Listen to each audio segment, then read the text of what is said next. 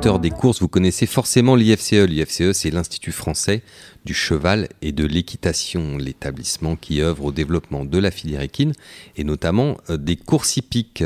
L'I F C E accueille en son sein des professionnels de, de la filière course, notamment dans ces comités de concertation où l'on exprime, on travaille sur les besoins de la filière ainsi que sur les grands enjeux sociétaux auxquels nous devons faire face, comme le développement durable ou encore le bien-être animal. Dans ces comités de l'I F C E siègent notamment les éleveurs de galopeurs, les entraîneurs, la FASEC ou encore les sociétés mères France Galop et le Trot.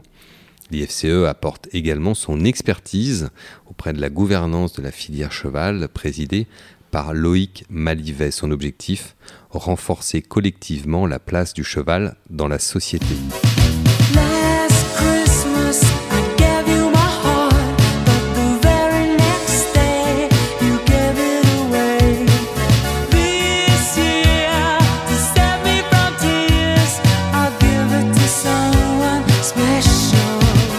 Bonjour à tous et bienvenue dans ce nouvel épisode du Talk de G D G Radio. Nous sommes le lundi treize décembre, Anne-Louise, ce qui veut dire que vous êtes bientôt en vacances ? Oui, bientôt. Bonjour à tous. Quel régal. Comme chaque année, nous fermerons au jour de galop pour quelques jours, précisément entre le vingt-trois décembre et le deux janvier. On aura donc le plaisir de vous retrouver dès le dimanche deux janvier au soir. Pas avec vous, Adeline, vous vous rentrez de vacances plus tard ? Eh oui, je, je m'accorde quelques jours supplémentaires. Merci Adeline. Et Thomas, notre rookie préféré, euh, jeune spécialiste du plat, sera là aussi euh, le deux janvier pour la reprise ? Oui, je serai présent. Pour traiter tous les Avec résultats. Son pull de Noël. Oui, il a mis son plus beau pull, un magnifique pull Christmas. On mettra en photo pour illustrer l'envoi du podcast, je vous pense. Vous aviez promis que vous n'en parleriez pas. Je n'ai rien promis mmh. du tout. Vous n'avez pas respecté votre parole, effectivement. Notre il est ami... très fier de son pull, on est obligé d'en parler. Notre ami Thomas nous a mis un pull de Noël, autrement appelé Christmas Jumper, euh, concours du pull mmh. le plus moche de l'année. Et le sien est pas assez moche à notre goût. Hein.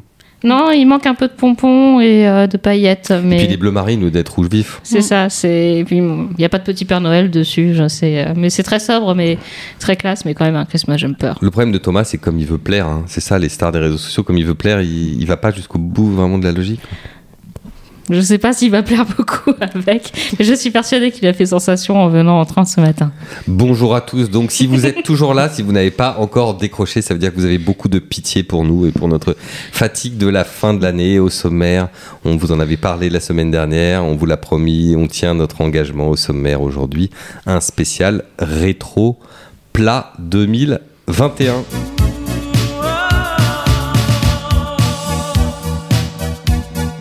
Et pour commencer cette rétro, je me tourne vers vous, Adeline, pas parce que vous êtes la plus sage, mais parce que vous allez nous parler... Parce que de je suis votre... en face de vous, donc euh, vous n'avez oui, pas besoin de vous tourner. Que, et parce que votre coup de cœur est en relation avec l'actualité la plus récente, la plus chaude. Oui. Dimanche, euh, hier, euh, au moment où on enregistre cette émission, Alain de Royer-Dupré a scellé son dernier partant, sa dernière partante, dans un groupe un à Hong Kong. Et précisément, votre coup de cœur de cette année en plat, Adeline, c'est... Alain de Royer-Dupré. Oui, c'est pas que cette année, ça fait longtemps que ça fait longtemps que c'est mon coup de cœur parmi les entraîneurs.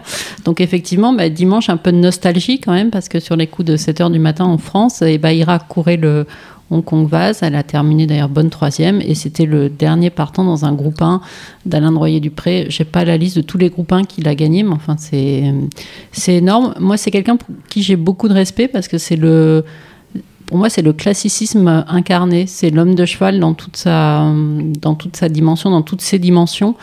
Euh, voilà, il est aussi, enfin, quand il vous parle d'un cheval, c'est, c'est assez fabuleux. Et en plus, il a ce goût justement pour la communication. Enfin, ces derniers temps, je l'ai pas mal sollicité, euh, notamment pour, pour un numéro spécial euh, dont Homéric était le rédacteur en chef et qui voulait lire quelque chose avec Alain de Royer-Dupré. Il m'avait accordé de longues heures d'interview. Euh, on l'a encore sollicité récemment pour son, pour son tour du monde, parce que même si Alain de Royer-Dupré, c'est le classicisme, il n'a jamais hésité à voyager. Enfin, c'est quand même lui qui a gagné la première Bridoscope Turf en quatre-vingt-quatre avec l'Ashkari. C'était quand même un peu... Aller aux États-Unis à cette période-là, c'était pas aussi simple que maintenant. Oui, c'était une vraie aventure. Voilà, il adore, euh, il adore Hong Kong. D'ailleurs, moi, j'ai appris à mieux le connaître euh, l'année, ça devait être en deux mille six, quand Pride a gagné la, la Cup. Euh, c'est vrai qu'Hong Kong, c'est des moments un peu privilégiés, parce que euh, c'est mi-travail, mi-vacances, on va dire, pour les entraîneurs. Donc, euh, et je me rappelle, il y avait des longs trajets en bus pour aller, euh, pour aller le matin à l'entraînement. Et, Voilà, c'est là que j'avais pu parler avec lui un, un peu plus que juste après une course, euh, après une victoire. Anne-Louise, vous faisiez oui de la tête quand euh, Adeline disait un homme de cheval. C'est vrai que c'est, c'est, c'est, c'est ça, euh, Royer-Dupré aussi. Oui, c'est vraiment l'homme de cheval par excellence. Donc, euh, j'ai pas j'ai, j'ai, j'ai pas vu Hong Kong, mais je suis parfois allée euh, le matin à Chantilly pour voir euh, ces euh, chevaux galoper avant les grandes échéances. Donc déjà, on est toujours euh, très bien accueillis.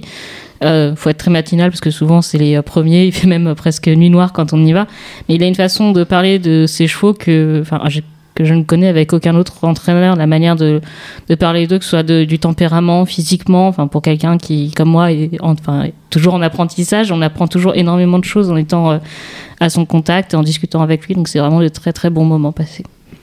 Oui, et un palmarès, Adeline, vous avez dit tout à l'heure qu'il était impossible de effectivement citer toutes les courses qu'il a gagnées, mais il en a gagné énormément. Euh, une appétence particulière, moi, pour moi c'est un peu Monsieur Diane aussi, hein, parce qu'il en a gagné même à un c'est moment. C'est vrai trois qu'il a... Il a une grosse réussite dans la course aussi avec il les femelles de la Gacan. Il a une grosse réussite, oui, et notamment avec les femelles, parce ouais. qu'il m'expliquait euh, dernièrement qu'il avait tendance à demander... Euh, plutôt moins que trop le matin, euh, parce que c'est plus facile de corriger, euh, euh, de corriger un, un travail pas assez soutenu que, qu'à l'inverse, d'avoir trop demandé à un cheval et d'avoir entamé et son physique et son mental. Et ça, je pense que ça correspond bien aux femelles et surtout de, de la Gacan avec ses souches un peu pleines, euh, pleines d'influx. Euh, d'ailleurs, il me disait aussi que Dalakani, il l'avait entraîné comme une, comme une pouliche. C'était pas... Euh, j'allais dire, c'était pas un gros mâle qui pouvait supporter un, un travail énorme, donc il avait un côté très féminin, et ça, il, même s'il a gagné évidemment euh, beaucoup de groupes un avec, euh, avec des mâles aussi, mais je pense qu'il avait une, un tact, une sensibilité toute, enfin euh, qu'il a toujours évidemment, euh, toute particulière avec les, avec les femelles. Et ce que vous disiez sur le travail, c'est exact. Je, je parlais il y a quelques jours avec euh, l'un des deux fils de François Mathey qui me disait que certes, euh, Alain de Royer-Dupré n'était pas l'élève de François Mathey, c'était simplement son successeur euh, auprès des chevaux de la Gacan, mais que de tous les entraîneurs actuels, celui qui ressemblait le plus dans sa méthode à François Mathey, c'était Alain de Royer-Dupré pour la manière dont il travaille justement les chevaux plutôt doucement le, le matin pour pas éprouver... Euh, Le, le, le meilleur de leur puissance euh, en vue de la course d'après-midi. Oui, et puis on parle beaucoup du Race and Care. Je pense qu'Alain de Royer-Dupré n'a pas attendu le, les hashtags et les réseaux sociaux pour, pour se préoccuper euh, beaucoup du, du bien-être de ses chevaux et de ses salariés aussi, parce que je pense que travailler à Aiglemont euh, et même au sein de son écurie euh, privée, c'était... C'était un privilège. Enfin, j'ai, j'ai souvenir que oui, dans la dernière interview qu'il m'a accordée, il, il a voulu justement mettre en avant les cavaliers du matin. Il en a un formidable qui s'appelle Eric Alloy, qui a galopé tous ses, tous ses grands chevaux. Tous ses bons chevaux, oui. Voilà, et c'est ce qu'il regrette un peu euh, actuellement avec ces jockeys qui vont par Mont et par Vaux, qui ne sont pas toujours là pour faire les finitions le matin. Et comme il me disait, moi, heureusement que j'ai des, des cavaliers d'entraînement formidables qui sont des metteurs au point redoutables. Parce qu'il ne faut pas oublier qu'il a... C'était un cavalier de complet de C S O avant de devenir entraîneur et que c'est, pardon, c'est des jockeys qui l'ont, qui l'ont presque formé à l'entraînement. Enfin, il euh, euh, y a eu Yves Saint-Martin, euh, évidemment, il y a eu René Lecomte avant lui qui avait été formé à Chantilly. Et voilà, c'est quelqu'un qui a beaucoup de respect aussi pour, pour les jockeys. Le, on, on sait que la relation entraîneur-jockey n'est pas forcément aussi, toujours aussi fluide que... Oui, n'oublions pas, n'oublions pas dans les relations fusionnelles avec ces jockeys, mmh. Gérald Mossé aussi, hein, avec qui oui. il a une relation extraordinaire, qui a dépassé le, le cadre aussi de mmh. professionnel. Merci beaucoup, Adeline. Je me tourne vers vous, euh, Thomas. Vous, vous avez envie de nous parler, je ne sais pas si la transition est très heureuse, mais vous avez envie de nous parler du meilleur ami d'Alain de Royer-Dupré, c'est Jean-Claude Rouget. Bon, je, je plaisante un peu, je crois que les deux hommes n'ont pas forcément beaucoup d'affinités, mais on les respecte pour autant tous les deux. Euh, vous voulez nous parler de son formidable meeting de Deauville. C'est vrai, j'ai longuement hésité avec euh, Jérôme Régnier parce que c'est vrai que Jérôme Régnier, je trouve qu'il a fait aussi une saison euh, exceptionnelle. Faites-nous un didit, c'est pas grave, vous avez le droit de faire mmh. un didit entre Jean-Claude Rouget et Jérôme Régnier, ça fera plaisir, je suppose, à, aux deux, je crois qu'ils n'ont pas de... Bah, déjà, je vais parler du meeting de Jean-Claude Rouget, le meeting de Deauville cet été. Il a remporté quand même quinze victoires, bon, à égalité avec André Fabre, mais il a remporté également euh, cinq victoires de groupe, notamment avec euh, Rabia dans le prix de Pomone, et euh, Penja dans le prix de Psyché, et Glycon dans le Grand Prix de Deauville. Euh, lorsque... Euh, Il avait donné une interview au mois de, d'août, à la fin du mois d'août, à la fin de ce, du meeting, à jour de galop. Il avait dit que son meeting avait été plus classique qu'alimentaire, et on peut vraiment résumer ça parce que c'est, c'est vrai qu'il euh, y a de bons chevaux qui ont été révélés, et de bons espoirs pour l'année prochaine classique, à l'image de Wild Wild, Godolphin, Vadeni ou Zelda. Et euh, donc euh, c'est prometteur pour la suite, et c'est pour ça que je voulais revenir sur, sur son meeting. C'est drôle d'ailleurs que vous citiez son meeting, parce que certaines années, les plus anciens autour de cette table le savent, le meeting d'août pour Jean-Claude Rouget c'était presque un objectif en soi, hein. C'était plus, le but c'est de gagner le plus de courses possible, et parfois les choix avaient du mal à répéter derrière l'automne. Là vous dites il a travaillé un peu plus pour l'avenir dans, dans, dans ce meeting là, hein. C'est ce qu'il vous avait confié. Oui, voilà, et puis c'est vrai que plusieurs de ces bons chevaux se sont révélés à, à, durant ce meeting, donc euh, effectivement, je pense que c'était visé de sa part et c'est, c'est bien joué. Et tout à l'heure, Adil mettait en avant le, le, le côté qu'Alain de Royer-Dupré euh, mettait en avant son, son personnel. Je pense que Jean-Claude Rouget aussi, pour ça, est très fort, il, sait très, il, il met très bien en avant son personnel et euh, ça, c'est remarquable aussi. Oui, c'est vrai qu'il a une organisation, enfin on connaît notamment le rôle joué par Jean-Bernard Roth et par, euh, et par euh, Jean-René Dubosc, hein, qui... qui tiennent les antennes euh, de, de, de Pau et de, et de Deauville. Il, c'est quelqu'un qui délègue beaucoup, hein, Jean-Claude Rouget, Anne-Louise. Oui, il délègue beaucoup et dans le fait de mettre en avant son personnel, on voit souvent à Deauville quand euh, il regarde les courses euh, depuis le rond de, enfin le rond de présentation sur l'écran géant, on voit souvent que le, la première personne qui va féliciter quand un cheval gagne, c'est le lad qui est là. Il est vraiment très euh, très présent, il les met euh, toujours, enfin il les félicite vraiment. C'est pas, c'est vraiment quelqu'un qui respecte beaucoup son personnel, donc c'est toujours agréable à voir. Oui, c'est vrai que en fin d'année dernière, il nous avait consacré une, une longue interview.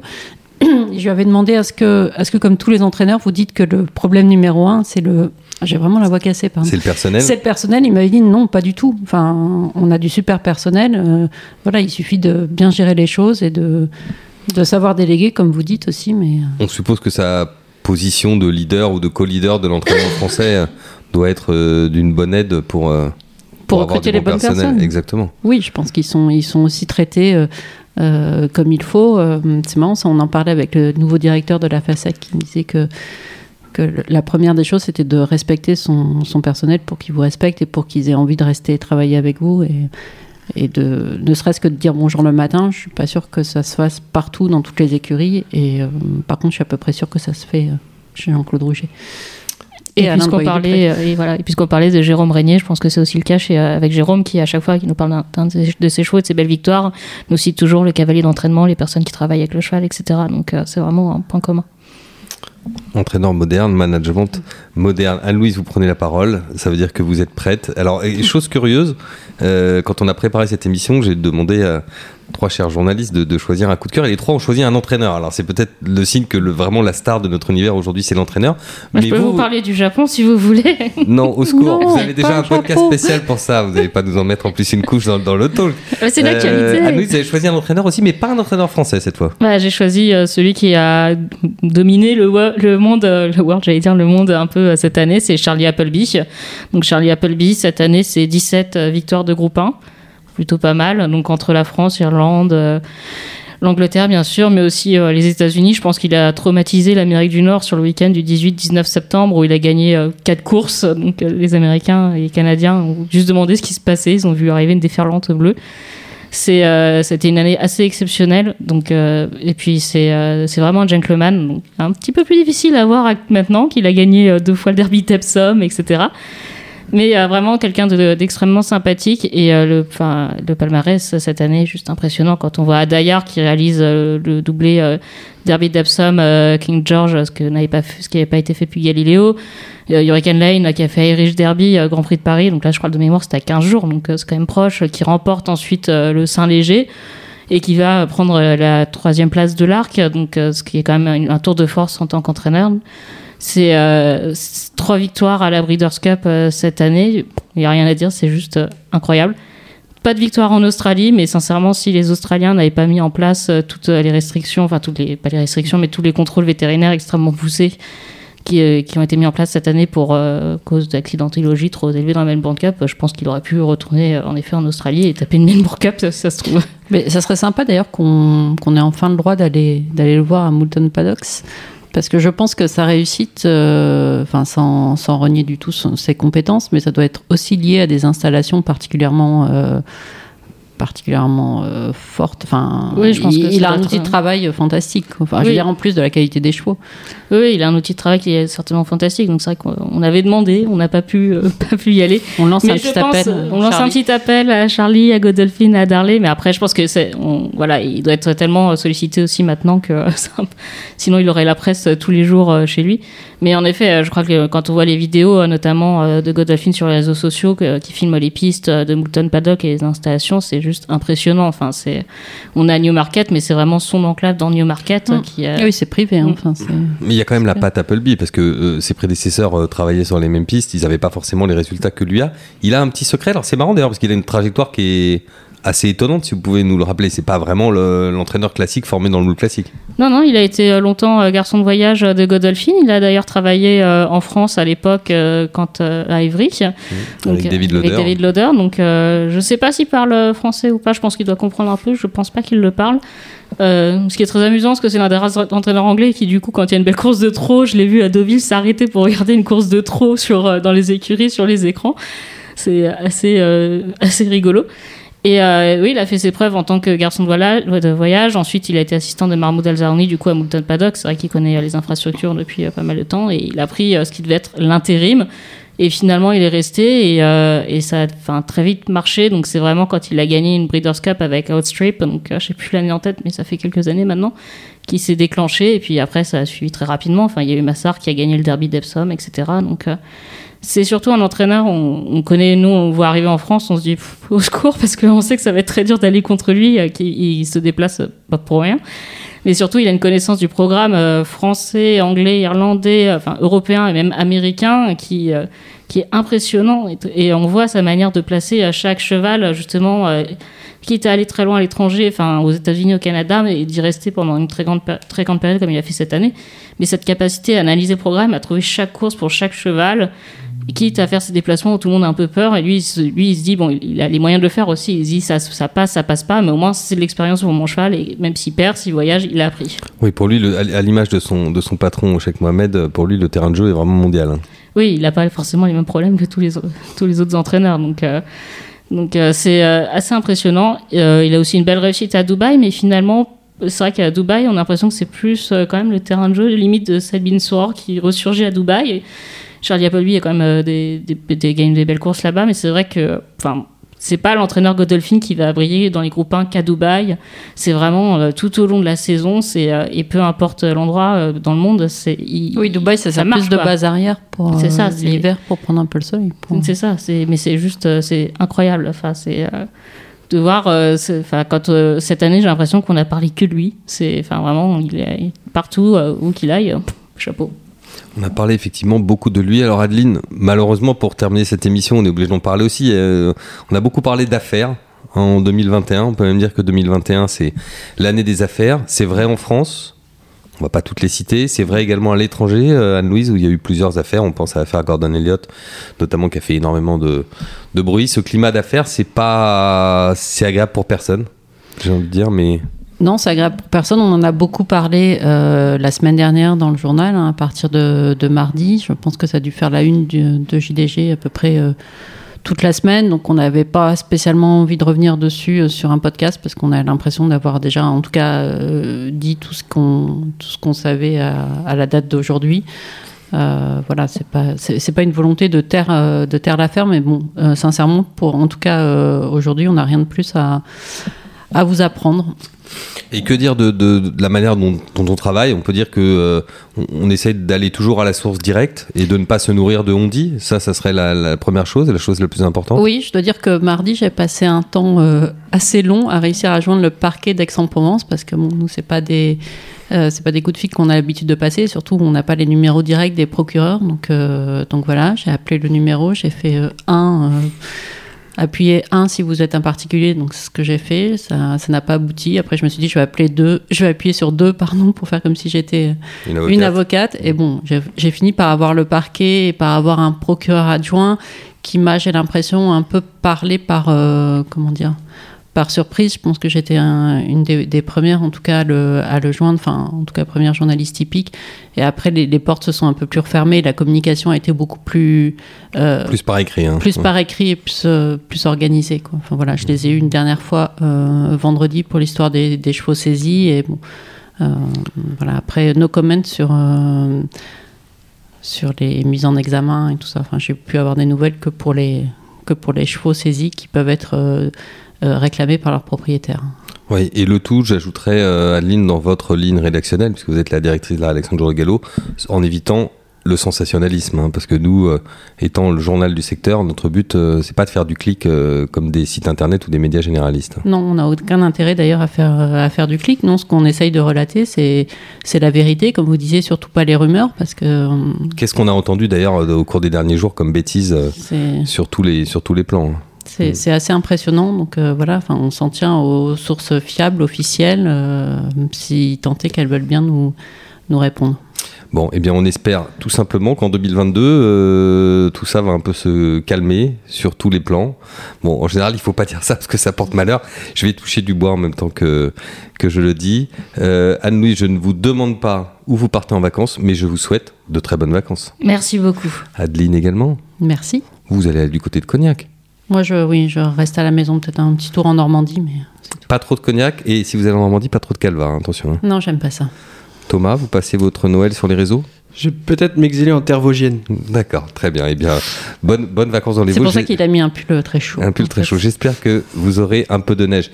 Merci à tous de nous avoir euh, suivis en deux mille vingt et un. Merci beaucoup.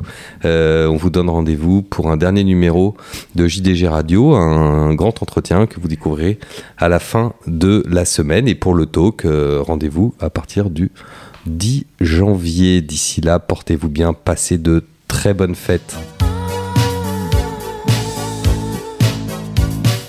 Si vous êtes acteur des courses, vous connaissez forcément l'I F C E. L'I F C E, c'est l'Institut français du cheval et de l'équitation, l'établissement qui œuvre au développement de la filière équine et notamment des courses hippiques. L'I F C E accueille en son sein des professionnels de, de la filière course, notamment dans ces comités de concertation où l'on exprime, on travaille sur les besoins de la filière ainsi que sur les grands enjeux sociétaux auxquels nous devons faire face, comme le développement durable ou encore le bien-être animal. Dans ces comités de l'I F C E siègent notamment les éleveurs de galopeurs, les entraîneurs, la FASEC ou encore les sociétés mères France Galop et le Trot. L'I F C E apporte également son expertise auprès de la gouvernance de la filière cheval présidée par Loïc Malivet. Son objectif, renforcer collectivement la place du cheval dans la société.